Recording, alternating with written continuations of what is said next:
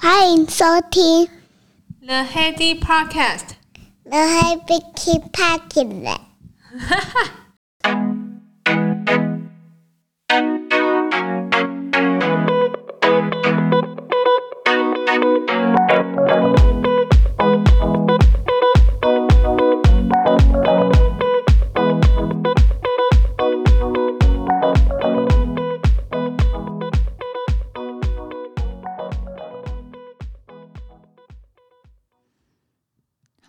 欢迎回到了 Heady Podcast。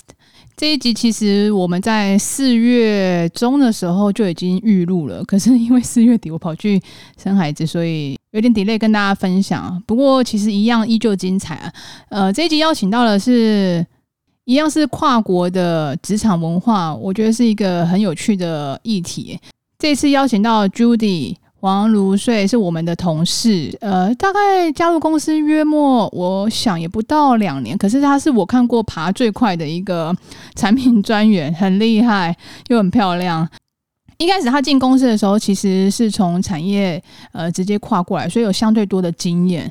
从台湾的产品专员到亚太区的呃，类似像产品专员再更高一阶的呃产品资源的专员类型，那这样的升迁，其实我觉得好像印象中他花不到一年吧，就非常佩服。就我旁观者来看，其实他这样的升迁的路径很快，像搭电梯一样，我其实一点也不意外，因为他其实除了基本的专业知识跟业界的经验非常丰富之外，第二他英文真的也是非常不错。再，我觉得也是一有一块很重要的是，他的逻辑表达，我觉得也蛮清晰的。就这三个元素，我觉得他就是这样快速的短时间内升迁，其实一点都不让人意外。那今天邀请到他，呃，在四月初的时候，其实他去了一趟德国出差，算台湾的先锋哦。因为那时候其实台湾还在呃有点半锁国的状态，就是也不太能够容易出国。那回来国内其实也是蛮麻烦。那时候还要旅馆隔离检疫十四天哦，所以是那时候是相对一个比较严格的时期啊。那现在当然大家都知道，其实已经被迫跟病毒共存的状况底下，所以现在居隔检疫其实不需要到像以前一样，不需要到四月初那样到十四天。可是其实。借由他这次出差的一些体验，让我们大概再了解一下哦，德国现在的现况，然后台湾那时候四月的现况跟现在的现况，呃，真的有一些比较上的不同啊。内容上面其实就由他带着我们去德国的乌尔姆出差了一趟，我感觉相当的新鲜。那乌尔姆是在德国的南边，靠近慕尼黑的一个城市。那中间我们有聊到说有一个世界最高的教堂，后来我有去查，那个世界最高的教堂叫乌尔姆 Minister，就是它是世界最高的。第一个教堂，它的顶是塔顶尖，大概有大概二十楼高这样子的教堂，蛮特别的。竟然是在乌尔姆这个城市。中间我们还有聊到一些跨国文化，是我觉得是永远不嫌多。我觉得有一些跨国的交流经验，可以带我们了解一下说，说哦，现在国国外的一些呃商务交流上面的一些现况大概是怎么样？德国的跟台湾疫情的现况啊，在。四月初到现在，其实德国的现况其实没有太大的改变，呃，就是在户外几乎不会有人戴口罩。可是好像现在目前我今天六月二号查询为止啊，其实也是一样的 policy，就是在户外几乎不太有人戴口罩。然后可是在呃公共交通工具与医院的时候，就是在这样密闭空间这两个上面，就是还是有规定需要戴口罩。跟朱迪那时候去四月初拜访的状况是差不多，倒是看回来台湾就是差蛮多的。呃，在我们也可以借由这次的聊天记录一下我们那时候台湾就是 lockdown 的时候，呃，出国前啊跟出国回来的一些相关的一些流程与经验。那现在台湾的话，就是回国也不用做到呃 PCR 筛检，只需要做唾液快筛，那也是可以回家去做七天的居家检疫隔离就好喽。时间上面差了一个半月，可是台湾的政策倒是有一个一百八十度大转弯。那现在不变的是，其实还是有一个我们中间有讨论到的所谓的疫苗护照。那其实你只要搜寻数位新冠病毒健康证明，就可以查询到这个疫苗护照。那你在出国的时候，现在某些国家还是需要看到这个三 G 的证明才能够出国。以上先跟大家概述一下这节目会聊的内容，相当精彩，我个人非常喜欢。有兴趣的话，请继续收听。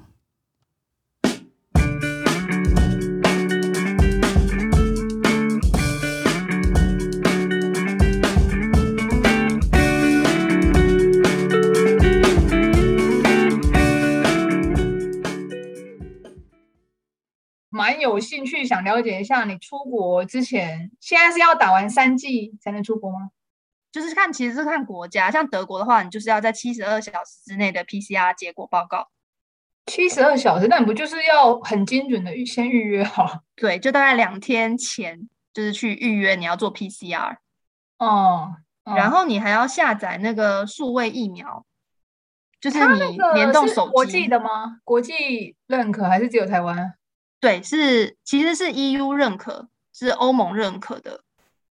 然后它就会有个 QR code 绑在你的手机里面，所以你基本上只要海关它或者是店家，它有那个可以扫 QR code 的机器，它一扫它就知道你有打两剂或是三剂疫苗。那现在是要求一定要三剂。你那个电子的那个是 App 吗？还是一个网站上的登录？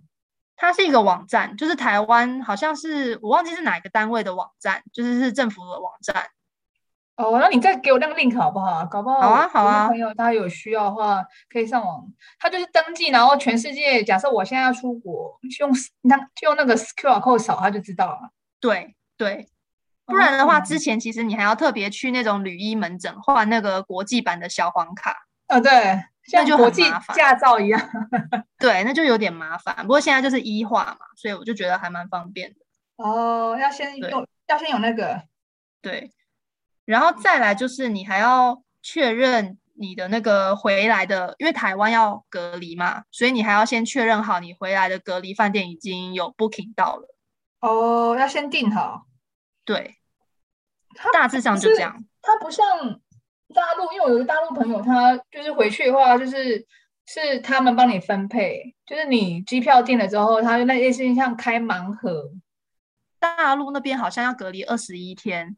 然后，好像前前后后还要再自主管理，好像一两周。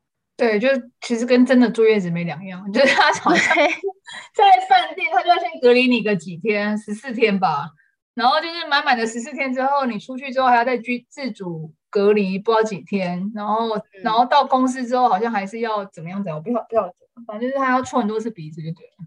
对对，我知道中国比较麻烦，但是我们就还好。可以先 booking 好回来的旅馆，所以你不会像开盲盒一样不知道自己要住哪里。对，我是知道的，而且你还可以选，就是选说，像我就是想选中山区啊，或者想选松山区这样子。我们不是台湾都戴那个医疗口罩吗？对。但德国它有规定，它是要戴 FFP2 等级的口罩。N 九五吗？N 九五是美国，但是德国是 FFP2。那跟我们差在哪里啊？去哪里买？一一般药局现在都有卖，然后差别就是在它是欧盟认可的等级吧，就是等级之分。其实那细节我不是很清楚。看起来呢，它是跟 N 九五很像吗？还是跟？对，它跟 N 九五很像。嗯，因为你到德国，它那个搭火车或是一些就是交通大众交通运输的时候，它的那个窗就是门口都会贴说一定要佩戴 FFP two 等级的口罩。他认得出来吗？还是？他所以说，你为了避免海关刁难你，你买的时候最好都要确认你的口罩表面就是一定有有印好 FFP2 哦。对，所以海关一看就可以知道。哦，我不晓得哎，所以他现在入境不用隔离，可是他需要带，还是需要规定要带这个？对对，要带。只有规定外国人，还是说他们自己本国人也要带？这样？本国人也是啊，本国人也是哦。对，然后因为我正好德国有个朋友，他就因为我回来的时候就把剩下的 FFP2 的口罩都给他，嗯，然后他说就是那边卖就是也是卖很贵，一个口罩大概换算成台币也要两百块左右，这么贵？那我们在台湾买嘞也这么贵吗？呃，我记得也要一百多块钱一个，啊，那很贵哎，对，那其实真的是不便宜。哦，我以为是我们一般医疗口罩就可以了。对，就是其实是不行的。哦，那蛮新鲜的诶，不晓得。啊，不过在路上就没有什么人戴口罩。嗯，什么意思？他是说室内要戴是吗？呃，就是现在和德国，就是你平日就是你走在路上的时候，你戴口罩的大概就十几二十 percent，就是很少。嗯。但是如果你是大众运输上面的，就是你一百一百 percent 的人都一定要戴，就是。不能有任何一个不戴哦哦，就比较密闭的空间，像大大众运输交通。对。那商场呢？跟餐厅？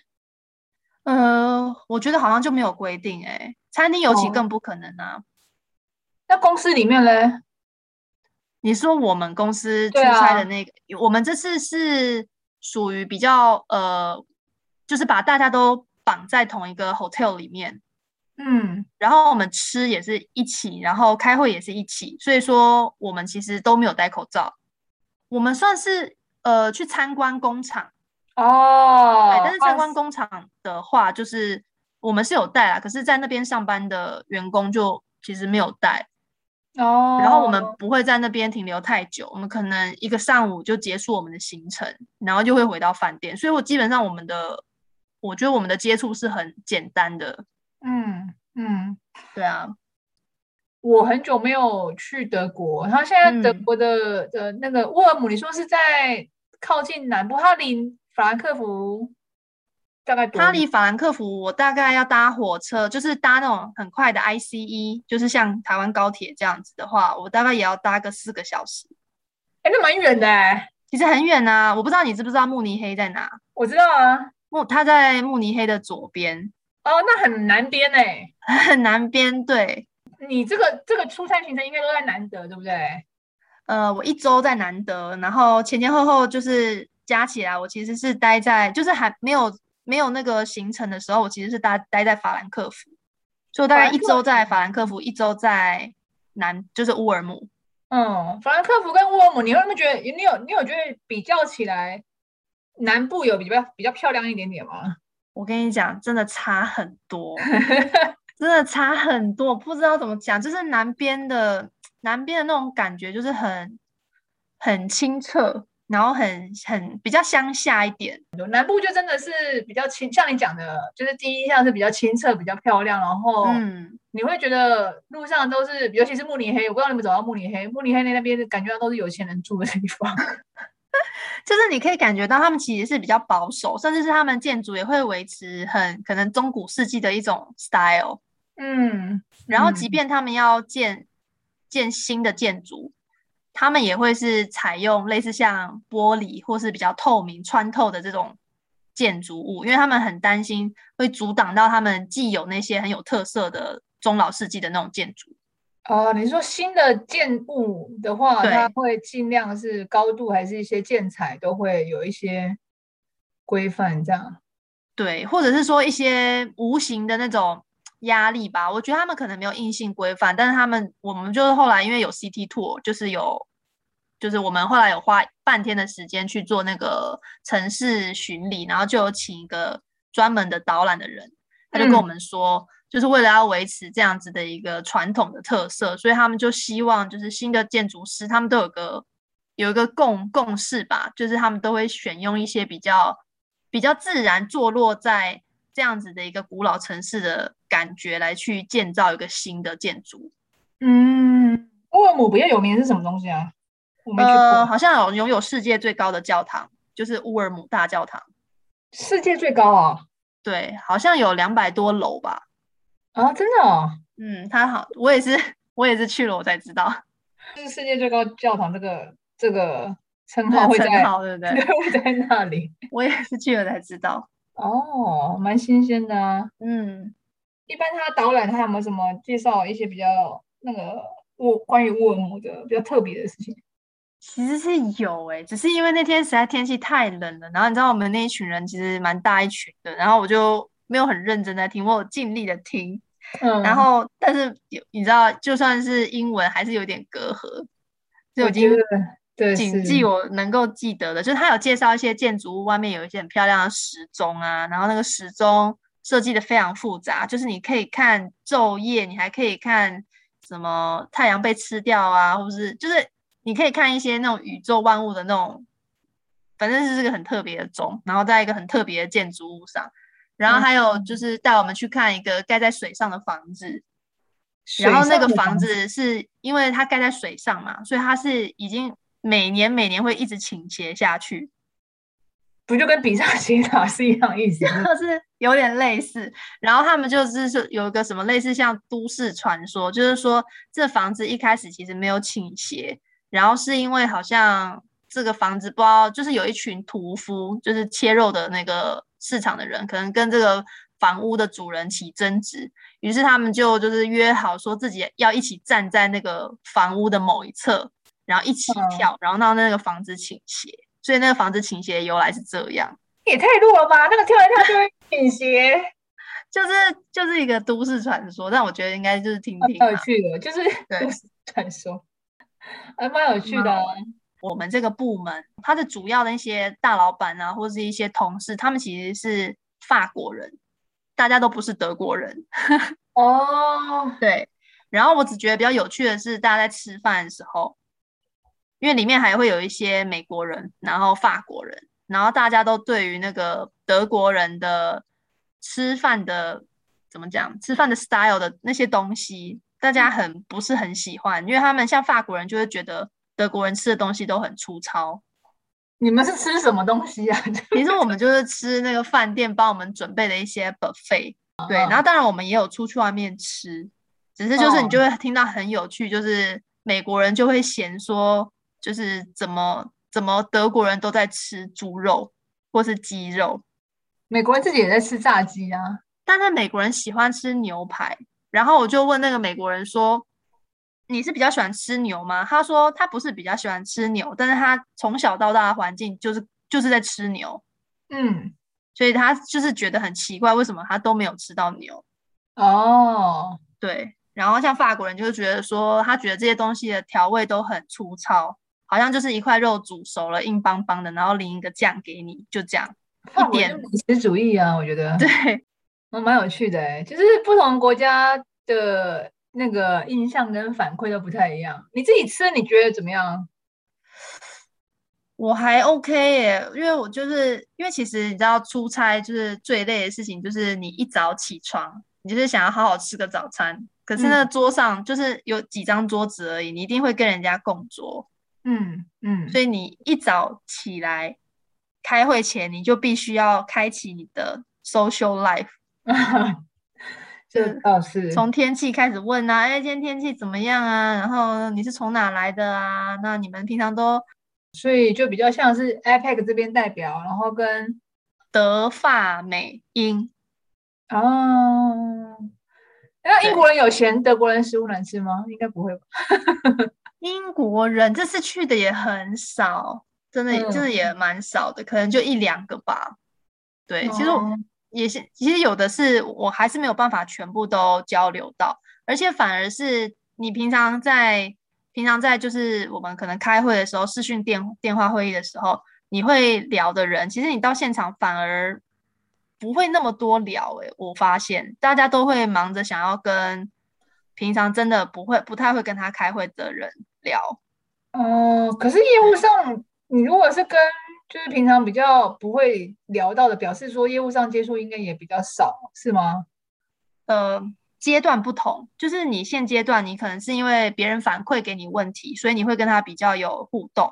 可是要解决问题的人，嗯、其实你反而是呃不一定跟他有互动的聊，因为他如果没有回你信，或是他觉得这个东西他没有解。你们可能的互动就只到这边而已。的确，的确就是这样子的话，会想要找比较好对解决问题的人认识一下。这其实也是一种一种怎么讲政治吗？我觉得应该不算政治类的吧。我觉得这个是必要的，因为你都已经在那边出差，然后当然是想要多认识一些就是本来见不上的人啊。对对，其实目的就是这样。然后我们有一个行政助理很有趣，就是他会。他会就是在吃饭的时候，因为我们不是全部都在饭店里面吃，我们也会拉到在地可能一些比较特色的店，嗯，然后他就会逼大家，他就会说亚洲人不要坐在一起，或者是说法国人不要坐在一起，啊，他就会帮我们每个人说，来，你去哪一桌，你去哪一桌，这样子，这样不错啊，嗯，有我觉得自然而然可能会比较习惯，你们就同一国的人会坐在一起。对，其实也是，其实这也是啊，不只是亚，其实大家虽然对亚洲可能会觉得说我们很喜欢聚在一起，但其实法国人他们也很喜欢聚在一起。嗯嗯嗯嗯嗯嗯，对，我觉得是难免的啦。对，可是这样有这样子的人主导也不错啊，就是多一点机会。对，呃，是四月初去，对不对？对，我去的时候是他们说天气已经已经就是有点晴天很久了，不知道为什么我去的那一周就正好又下起雪来。四月下雪，我觉得蛮蛮奇妙的。对，他们说，其实天气应该是偏凉，可是下雪就是比较少见这样。嗯，那应该很冷哎、欸，很冷啊，很冷。对啊，可以趁机多买一些冬天的衣服，因为不行，我跟你讲，就是其实行李箱还是蛮重的，尤其是像这次我们都是搭搭地铁跟搭高铁，嗯、所以我们要自己搬着行李。哦，对。然后我跟你讲，这是我听我在德国工作的朋友说的，就是他说，就是你你上上下那个。地铁的时候，你要搬你的行李不是很重吗？但其实德国的男生比较少是会主动帮助女生去做，就是搬行李这种动作，会吗？因为他们就是比较强调男女平等，他会觉得说他这样的动作是冒犯到女生的自主权。我没有观察到、欸，哎，他真的、啊、德国的同事这样讲。对，就是他们会觉得说，如果女生有需求，他会讲出来，然后他们就会很乐意帮忙。可是，在他们的教育里面，就是女生其实是可以自己去完成。如果你去帮她，就是有点，就是他们觉得平等是很重要的。嗯，对。可是跟我们内内心想的绅士风范有一点，就是有点不一样。对啊，好像还要开口讲，我没有观察到这一点呢、欸。印象中好像。没有特别注意到，对。然后还有一个一件事情，我觉得很有趣，就是在吃饭的时候，嗯，就是我们像我们像我们亚洲或者说台台湾人出去吃饭的话，我们可能都会点个，可能像两个人吃饭，我们可能会点个三盘，然后那三盘我们会摆在中间，两个人一起 share。嗯，哦，对。可是德国人他们是只有自己吃自己的。对，我不止德国人，法国应该也是吧，其他国家应该也是吧。我不知道哎、欸，可是就是就是看德国人，就是他们像我朋友在那边工作，他们说德国人真的就是这样，因为他们从小就是没有分食的习惯，所以说假设你去外面点一个猪脚，有没有？他们在那现场真的就是自己吃掉那一整个猪脚。对呀，对呀，哇，对，就是他们有共识的习惯，跟他们觉得蛮奇怪的，对。他会觉得是不是不礼貌？我觉得好像只有亚洲人有共识的习惯，可是亚洲又只有分。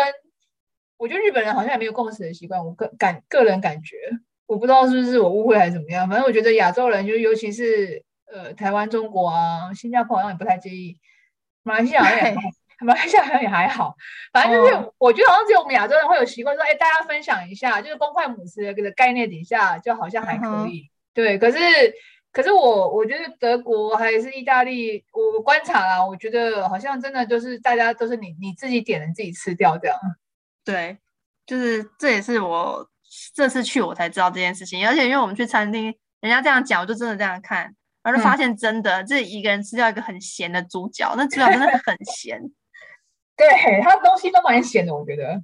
对，嗯，难得的猪脚应该是白水煮的吧，对不对？我记得。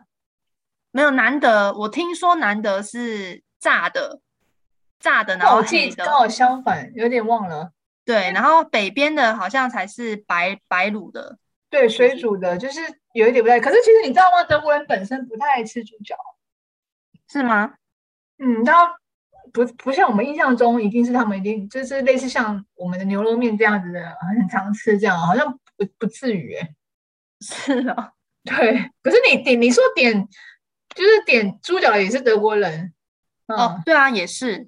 哎，可是我发现他们更常吃的是一种，就是炸猪肉，就是有点像是有点像是日本的那样子猪肉，什么炸猪排冻饭的那一块炸猪肉。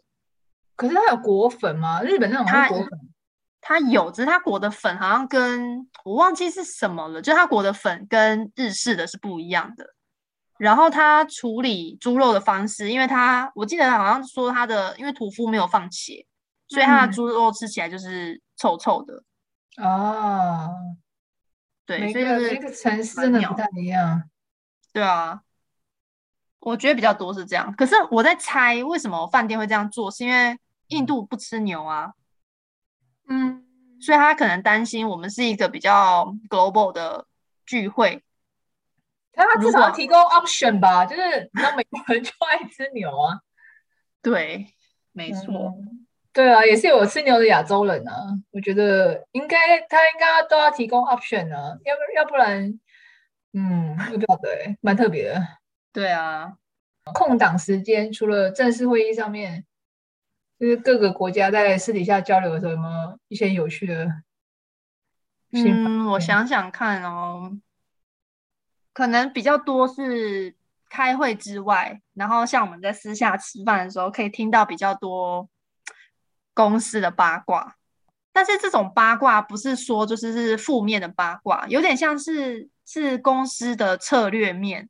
就是举例来说，啊、就举例来说，可能我们我们这个部门可能预计想要扩展可能某一个事业体，但是我们这个事业体我们自己没有，我们可能是想要去看收购其他家公司，就是这种事情是偏那种可能长官的决策面跟他们他们，因为像我们只会知道。我们预期要发展这一块的东西，但是他具体怎么样去执行，我们不知道，或甚至他做了哪些 action，其实我们是不知道的。但是在会议上的时候，我们的法国那边的大老板，他就是很像一个说故事的老爷爷，嗯嗯嗯，然后他就会说，其实我们也想要怎么样怎么样做，可是其实我们有哪一些瓶颈在，然后你就会觉得，你就会觉得大家是一起的。嗯，所以他其实他其实也不会说是，呃，要隐瞒你们，只是这种事情真的是公司一般不会公告给你知道。呃，对啊，他不会比较 official 跟你跟你讲说啊，我想要 收购你的公司。对，我说的比较像是这类的八卦，嗯，因为我觉得还蛮好的。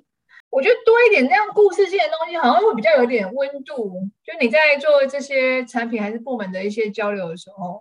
因为我们有时候收到资讯有点太硬邦邦，就是哦，这个要干嘛？那个市场讯息，我们收到的最后的尾端的讯息，其实已经是蛮底定、确定，然后已经是就是没有什么故事性。我觉得没有像你刚刚讲那个，他他其实你讲八卦也不不进来，就有点像是在公司在发展的时候，他可能有遇到一些什么中间的一些故事。对对，那你就会觉得对这个东西好像比较有有温度一点。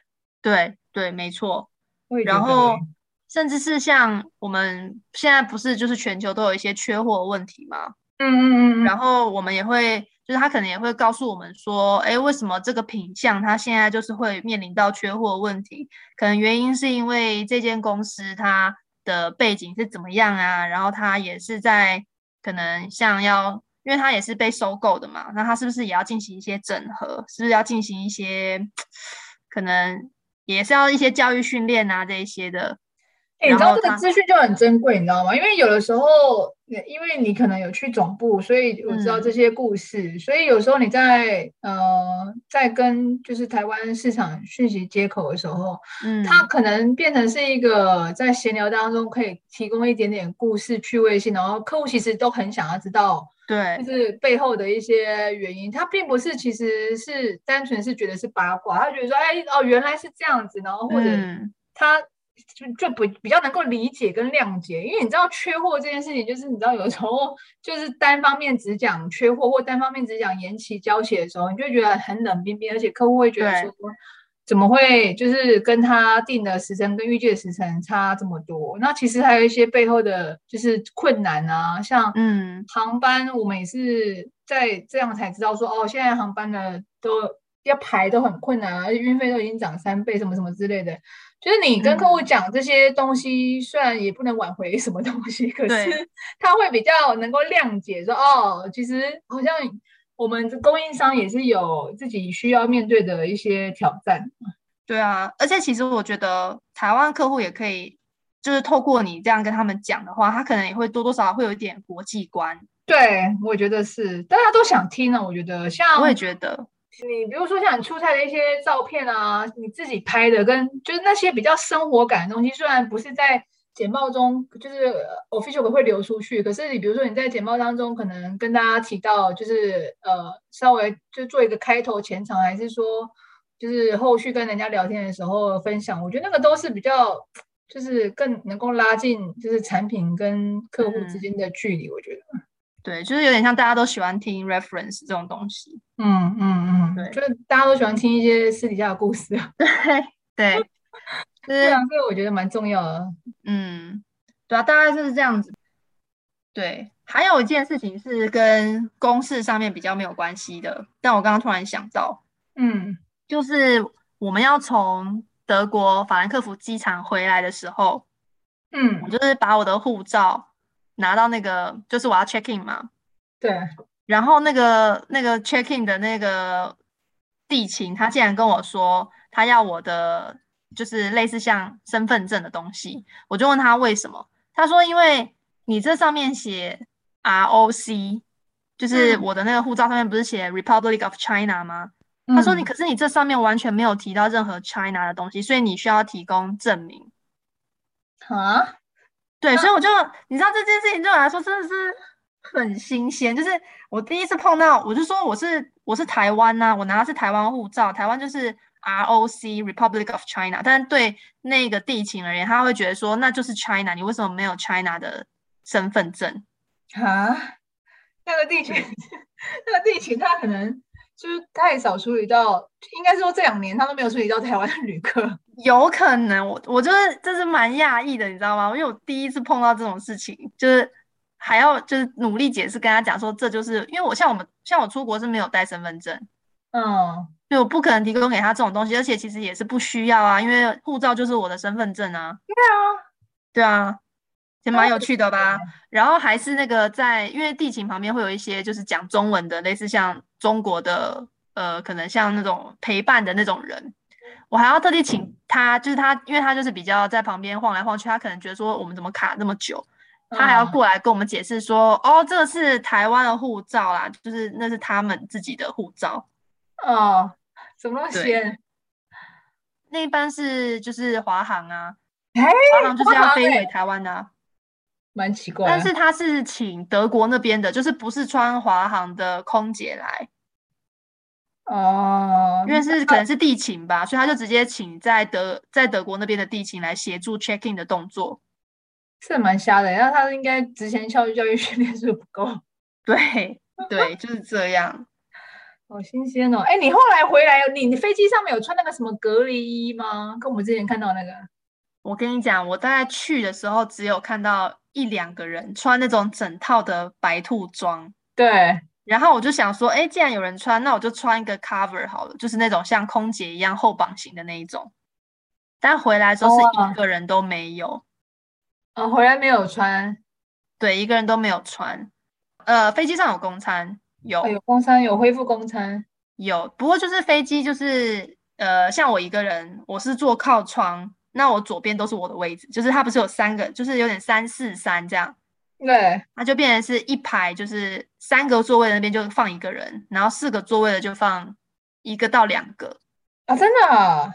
对。所以其实我们是可以可以躺下来的。哇，多么幸福！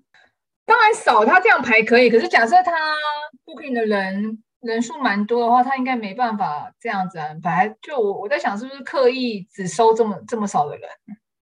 可是，在买机票的时候面没有面临到说机票快要没了这个困扰哎、欸，表示出国人还没很多啊，有可能就是有可能。不过之后当我们台湾的先锋啊，嗯，我觉得不错啊，就是表示已经开始慢慢解封。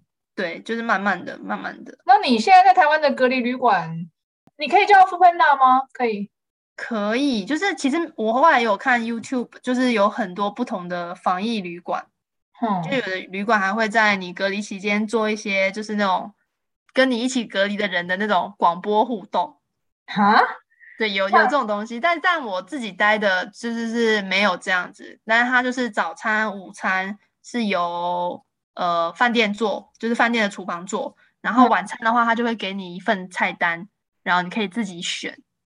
我觉得这很像月子，很像真的是坐月子般的生活。我觉得，对啊，然后偶尔还会有下午茶这样子，那蛮照顾的蛮周到的。我觉得，对，所以大概就只有我关在那边，其实其他应该都一切都还好，还好。而且我后来才知道，我们这班班机是没有确诊的。因为我们下飞机那时候还会再被快筛一次，嗯，对，哎，不是快筛，是其实我我觉得他是去做 PCR，因为他做核酸核酸检验，然后他就就是每个人被我们大概那个班机好像有五十个人左右，然后每个人下来就是要被捅鼻孔。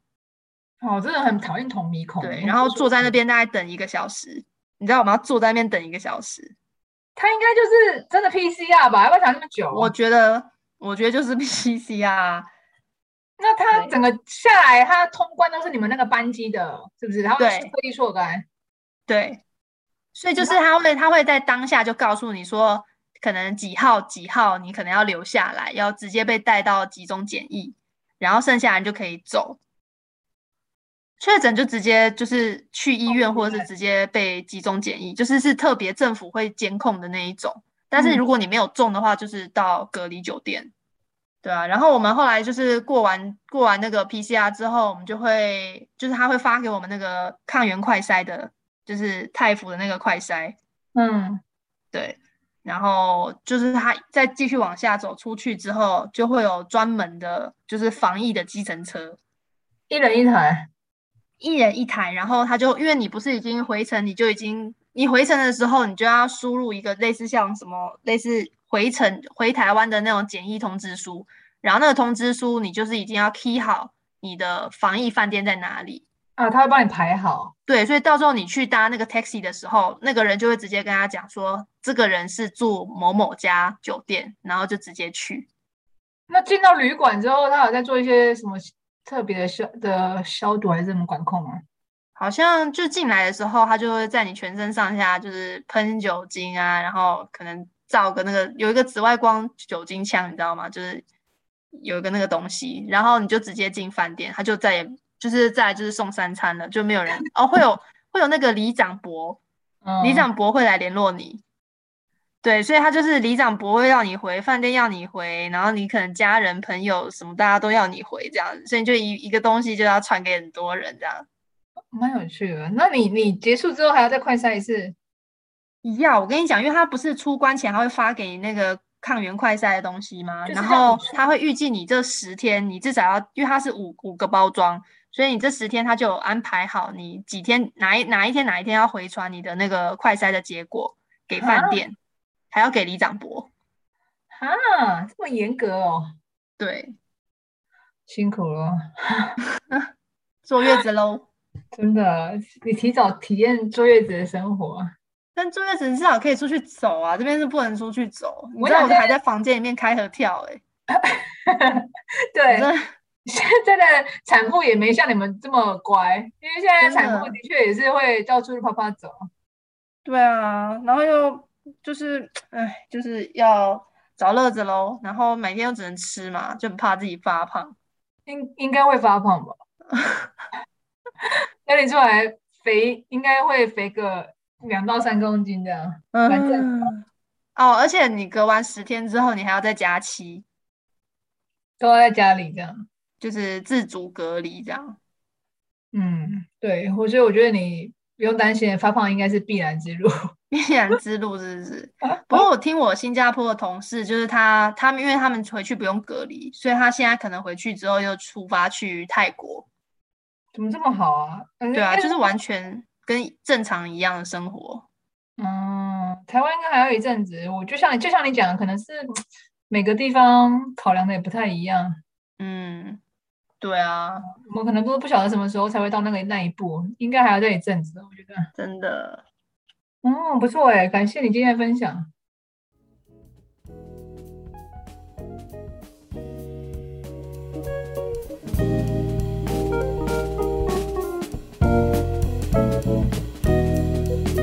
以上就是这一节内容，感谢你的收听，那我们下集见了，拜。